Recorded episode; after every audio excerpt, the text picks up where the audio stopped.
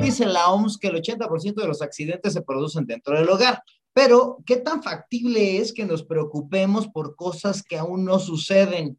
Y es más, que pensamos que no nos van a suceder a nosotros. Hola, buenos días, tardes, noches o cualquier momento del día en el que nos estés escuchando. Esto es ¿Por qué no? El podcast que busca preguntas a los hechos que te suceden o no te suceden de manera cotidiana y que aporta una serie de consejos finales para superar el no. Yo soy Héctor Trejo.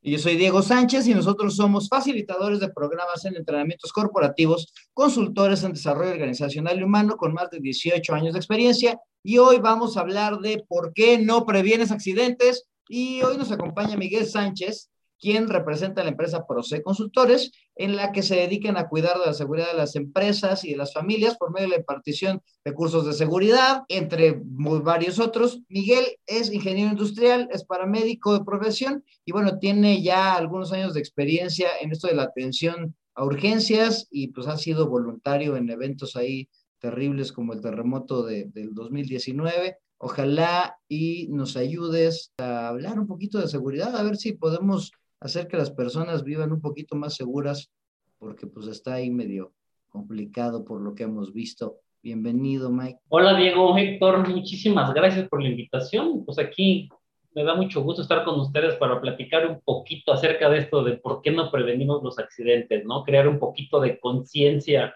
de que las cosas pasan y nos pasan en cualquier momento, en cualquier lugar, y aquí con todo gusto compartir experiencias, algunos consejos para poder vivir en un lugar, en un entorno más seguro. Muchas gracias por estar acá con nosotros, mi estimado Mike. Qué bueno que este, nos estás compartiendo estos minutos de tu tiempo para identificar el por qué no, la, eh, por qué no prevenir accidentes, sobre todo porque es eh, algo estresante, ¿no? El ser humano está programado para siempre pensar en las amenazas y prevenirlas, pero aún así muchos de nosotros no tenemos la cultura de esta prevención. Y en principio, la gente quizás diga, pues no voy a prevenir porque pues no me la quiero pasar estresado, porque pensar siempre en la desgracia, en que va a ocurrir un incendio, en que me voy a lastimar, en que me voy a cortar, pues resulta una vida estresante, ¿no crees? Sí, claro, o sea, a nadie le gusta pensar que nos va a pasar algo malo, a nadie le gusta pensar cosas malas. Y dices, ¿para qué me estreso por algo que todavía no me va a pasar o que ni siquiera sé si me va a pasar? Pero si nos llega a suceder algo de este tipo, de esta índole, y no contamos con un plan de acción, no sabemos qué vamos a hacer, pues ese estrés va a ser aún mayor y ese mismo estrés con el que, del que estamos hablando, Héctor, pues nos va muy probablemente a no tomar la mejor decisión en el momento indicado. Y sabemos que estas decisiones pueden ser realmente la diferencia entre la vida y la muerte en muchas ocasiones. Así es de que pues debemos de, de estar preparados y aunque nos estrese saber que nos puedan acontecer algunas, algunas situaciones eh, peligrosas. Se me hace que el ser humano tiene aquí esta dualidad bien, bien interesante porque em, estamos programados para estresarnos, ¿no? Entonces estamos programados como para que si vemos una amenaza, te estresas. Y entonces, y, ese estrés es el que hace que tú generes algún cambio, que hagas alguna opción, pero a la vez nos revienta estar estresados. Hay banda que se la pasa estresada, o sea, em, es más, hay gente que cae ya está en la paranoia, ¿no? Así de, ay, güey, pues ya no voy a salir, güey, ya no voy a hacer nada, ya no voy a ir a Miacatlán porque me va a picar un bicho, o sea, no sé, o sea, la, el extremo, creo, es la, es la paranoia y yo creo que al Mike le caían muy bien la gente paranoica porque van a ser buenos clientes, pero el huir de la paranoia y el decir, el, es que yo no quiero que el destino me controle, yo no quiero que el miedo me sobrelleve, pues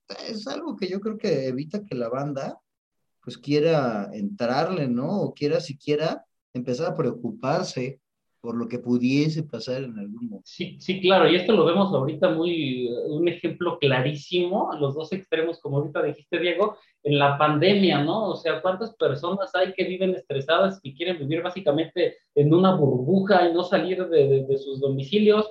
Y hay personas a las que por evitar ese estrés, pues dices, yo no creo en el COVID, no creo que a mí me vaya a pasar, y voy a hacer y tratar de vivir mi vida prácticamente normal, ¿no? Aquí vemos exactamente los dos extremos de esta situación de, del estrés. Lo ideal yo creo que es llegar a un punto medio, saber controlarlo y saber qué hacer para poder estar prevenido. Y ya te fuiste tú directito al siguiente, ¿por qué no? Ya dijimos que pues porque no quiero estar estresado.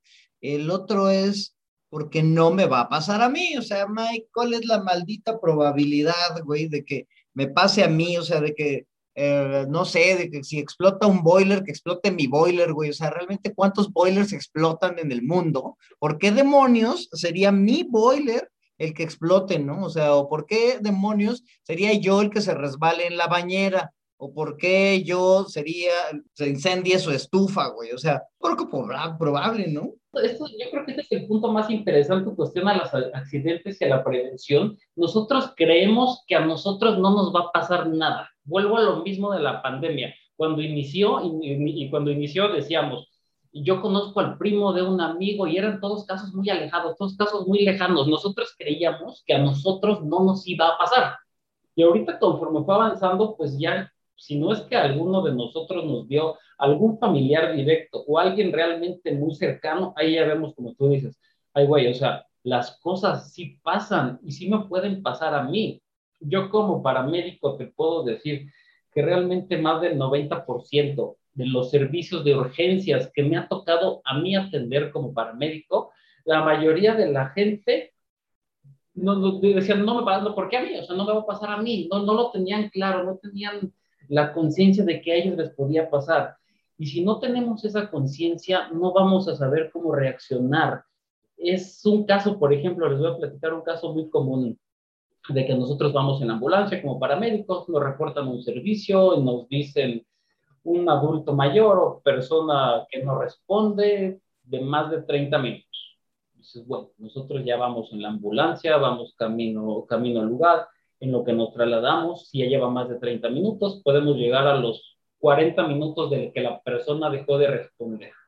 La mayoría de esos casos, pues ya no hay nada que hacer, porque después de 40, 45 minutos, si una persona no recibe los primeros auxilios correspondientes necesarios, pues ya nosotros no tenemos absolutamente nada que hacer.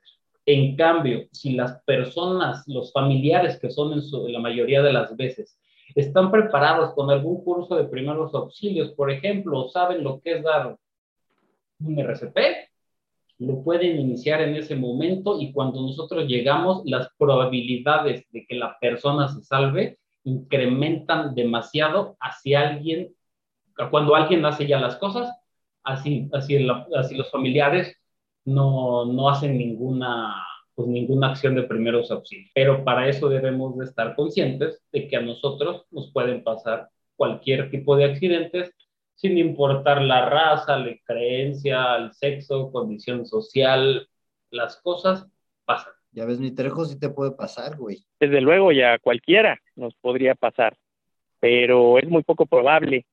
Eh, ahí es, es donde, donde entra el siguiente. Oye, pero pues, ¿para qué voy a gastar dinero que en algo que a lo mejor no pasa. Y además, o sea, también la lógica es, voy a gastar dinero para evitar que algo pase y a lo mejor ni siquiera pasa, aún sin gastar ese dinero que supuestamente voy a invertir para que no pase. ¿Sí me cacharon la idea? Pero aparte no es solo dinero, ¿no, güey? También es tiempo, ¿no? Así es de, mira, le voy a invertir tiempo y dinero para que no pase algo, pero si de todos modos pasa, pues a lo mejor pasa igual de feo. O sea, ¿a eso te refieres, amigo? Exacto. Entonces, ahí viene el tercer por qué no. Ok, no prevengo accidentes, pues porque no quiero gastar en algo que probablemente ni siquiera vaya a pasar. Y pues la lana ahorita no es como que el bien más más común y, y, así que, ay, vamos a despilfarrar rana, ¿no? O sea, no, no, somos ricos como el Trejo, así que, ay, échale, es más, échale otro accidente, no hay bronca, ¿no? Lo vemos como, una, como un gasto y no como una inversión, ¿no? O sea, como decir, no voy a comprarme un seguro de gastos médicos mayores porque yo nunca me enfermo. ¿Para qué voy al dentista a mi revisión de cada seis meses? Porque si no me duele la muela, ¿no? ¿Por qué llevar tu coche a la al servicio para prevenir algo mayor, no, o sea, exactamente, no tenemos como que esa, como que esa cultura de prevención y, lo vemos como un gasto, como, como, como algo realmente, como algo realmente innecesario, ¿no? Como algo intangible y como dices, no quiero invertir mi tiempo y tampoco quiero invertir dinero, ¿no? Pero ya cuando pasan que no tenemos un extintor en casa por si se nos comienza a incendiar, un detector de humo, eh, un curso de primeros auxilios, cualquier cosa que sea relacionada con la seguridad, eh, no lo queremos gastar. Y dices, vendo te compro un extintor, ¿para qué lo quiero si lo tengo ahí colgado y nunca lo voy a utilizar? Pues qué bueno, ¿no? Que compres algo de seguridad y nunca lo utilices porque quiere decir que vivimos en un entorno completamente seguro, ¿no? Pero eso es algo muy común y pues desafortunadamente pues este tipo de cosas siempre pasa. Punto aquí entonces va a ser la probabilidad de que sí pase, ¿no? O sea, por más que parezca que no, que querramos que no, pues puede pasar. Es que a mí se me hace también como que el tú gastar en eso, güey, o sea, es como aceptar que pues puede pasarte y, y mentalmente, o sea, los seres humanos no queremos reconocer el riesgo porque pues nos vemos así, ¿no? Nos vemos frágiles y hasta reconocemos nuestra mortalidad, güey. Y, y, es como que algo que queremos estar evitando siempre. Y a tal grado es algo que queremos evitar, creo yo, que, no es parte de la cultura esto de la prevención. Y me brinco al, siguiente, ¿por qué no? Eh, ¿Por qué no prevenimos accidentes? Pues porque no me lo enseñaron, porque nadie me dijo, no hay realmente una cultura de prevención, o sea, no me pasa ni por la cabeza el enseñarle o, o no les pasó por la cabeza a las personas que me enseñaban a mí el cuidarme de accidentes, ¿no? Yo creo que tiene que ver porque no quiero ni saberlo y pues a la gente que, que, que yo quiero, tampoco quiero que lo sepa, ¿no, güey? O sea, es como ir al médico y ay, usted podría estar mal, ni más, no voy a ir para que no me digan que esté mal o que esté mal. Yo creo que es así como un segurito, ¿no? Esto, empieza desde, desde, desde, niños, ¿no? O sea, no lo inculcamos a los niños, o sea, ¿por qué tenemos clase de matemáticas si no tenemos una clase de prevención de accidentes, ¿no? O sea, no estoy haciendo de menos otras materias, obviamente todas son necesarias, pero las cosas que nos pasan en la vida cotidiana, luego no las inculcamos desde pequeños. Por ejemplo, el 40% de los, 40 de los accidentes domésticos eh, son entre niños entre 1 y 14 años de edad. O sea, sí puede pasar y tenemos que inculcárselo a los niños. Hace poquito tuve el gusto de partir una clase de niños de tercero de primaria y los niños maravillados, ¿no? O sea, aprendiendo, contando experiencias y yo creo que esa es la mejor forma de, de crear la cultura de prevención desde niños, porque la mejor forma de atender un accidente, a mi punto de vista, es que no pase, es previniéndolo, ¿no? Y esto lo empezamos desde pequeños.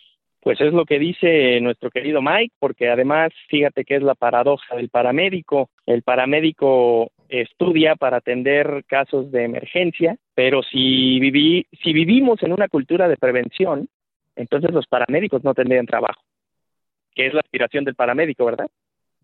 No tener que atender ninguna emergencia ni ningún accidente.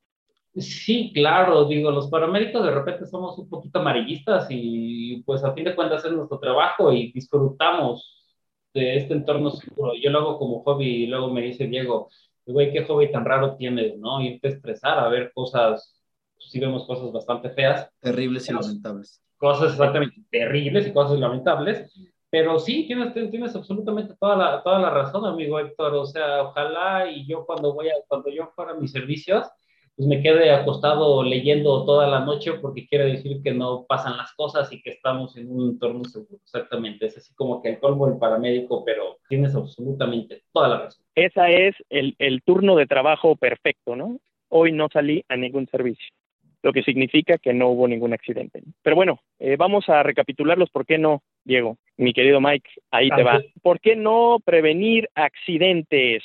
Bueno, uno, porque no me la quiero pasar estresado. La gente se estresa de por sí con la vida, con lo que está sucediendo, con la crisis, con la economía, con la enfermedad, con el COVID eh, y con tantas otras cosas que se derivan de esta terrible situación que estamos viviendo en estas en estas épocas. Dos, ¿por qué no prevenir accidentes? Pues porque no me va a pasar a mí. Yo soy inmune a cualquier situación desastrosa, por lo que pues no tengo por qué gastar energía en pensar en cosas que no me van a pasar, cosas catastróficas. Tres, porque no quiero gastar en algo que probablemente no pase. Tengo suficientes gastos como para gastar en algo que seguramente no me va a pasar tampoco. Y eh, prefiero destinarle dinero, pues ya una vez que pase, si es que pasa.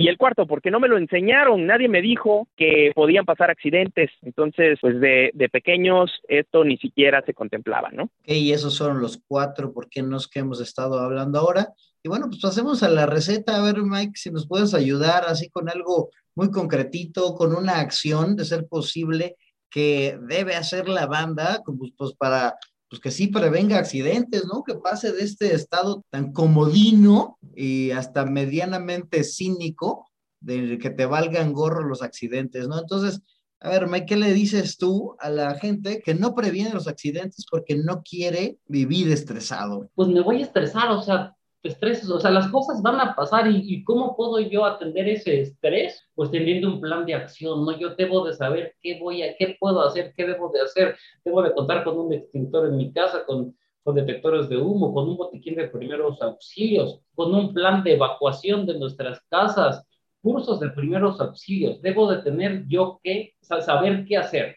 Sería plan de acción. Ok, entonces así como que es infórmate y cómprate las chivas que necesites básicas. ¿Qué, es lo, qué sería lo básico y fundamental que debería tener una, una casa, güey, normal? Una casa, pues obviamente tu botiquín de primeros auxilios, pero no solo tu bendita, tus aspirinas, tu paracetamol, no, un botiquín de primeros auxilios bien equipado, saber también en, en este punto del botiquín de primeros auxilios, algún padecimiento específico de la gente que vive ahí. Por ejemplo, yo tengo diabetes, alguna persona con diabetes, pues voy a tener un glucómetro para y saber los rangos y los valores para poder tomar la glucosa. Eh, botiquín equipado, un extintor y un detector de humo. Un, un detector de humo nos puede ayudar en caso de un probable incendio el humo que emite un incendio, el detector de humo se va a activar con un sonido muy fuerte, dado caso que sea de noche, se activa, nos despierta y nos da el tiempo suficiente para poder salir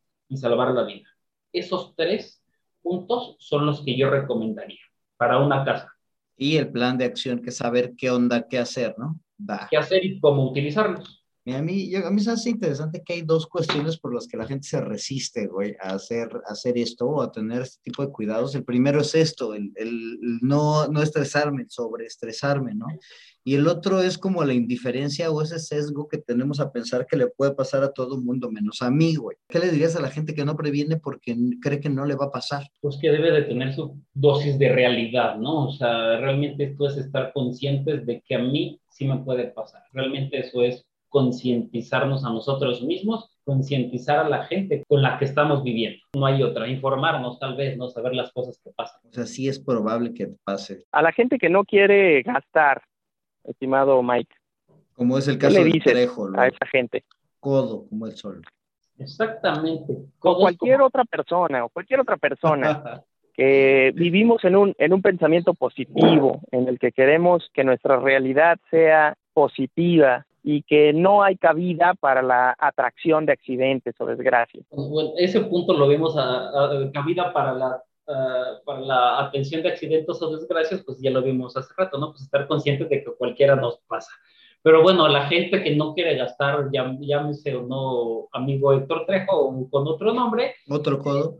Con otro, con otro codo, es realmente pues verlo como un gasto, digo, perdón, verlo como una inversión y no como un gasto vamos a invertir en seguridad, vamos a invertir en nosotros, vamos a invertir en lo más valioso que tenemos, que es nuestra salud la de nuestros seres queridos. Y eso yo creo que no tiene absolutamente ningún precio. No va a valer un carro, no va a valer una bonita casa, no va a valer nada si no estamos bien de salud.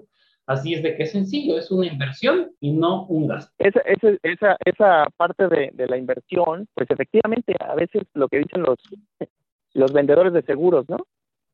Uno no ve la utilidad de un seguro hasta que le pasa. ¿Cuántas personas no perdieron su patrimonio en, los terremotos, ¿no? Cuando un seguro de, casas contra accidentes y demás, pues es muy, muy barato. Sí, sí, claro, y ahorita lo vemos en algo, vuelvo al, al punto de pandemia, y esto creo que vale la pena mencionarlo. ¿Cuántas, cuántas ahorita cuando vemos los hospitales saturados, tanto públicos, hospitales privados, las personas que tienen, tienen la fortuna de contar con algún IMSS o algún seguro particular, personas enfermas de COVID que tienen que intubarlas, que tienen que tener un tratamiento largo y costoso, pues aquí lo vemos, ¿no? Exactamente lo acabas de decir. Dices, qué bueno que tengo un seguro de gastos médicos, porque si me dio COVID no sé cómo, no sé cómo lo hubiera hecho yo para poder absorber los gastos. Y de por sí el estrés que debe de ser tener a un familiar con COVID o un familiar mal en el hospital, imagínense mezclarlo con el estrés de que no tengo lana para solventar ese gasto. O sea,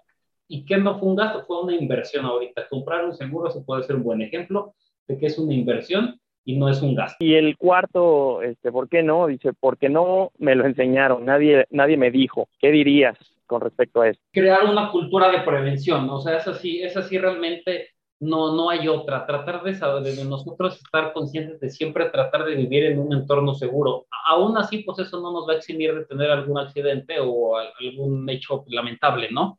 Pero creando la cultura de prevención, y aquí repito lo que dije, lo que dice, lo que dije al inicio, que la, mejor forma de atender un accidente, es previniéndolo, es que no pase. Cualquier accidente que tú me digas, el que sea, eh, oye, y choqué con un caballo en la carretera, pues yo güey, no tuve la culpa porque, porque ahí estaba el caballo o la vaca, ¿no? Sí, pero alguien, algún ganadero, algún pastor o alguien, se le olvidó amarrarla, o sea, de eso ya lo pudiste haber prevenido.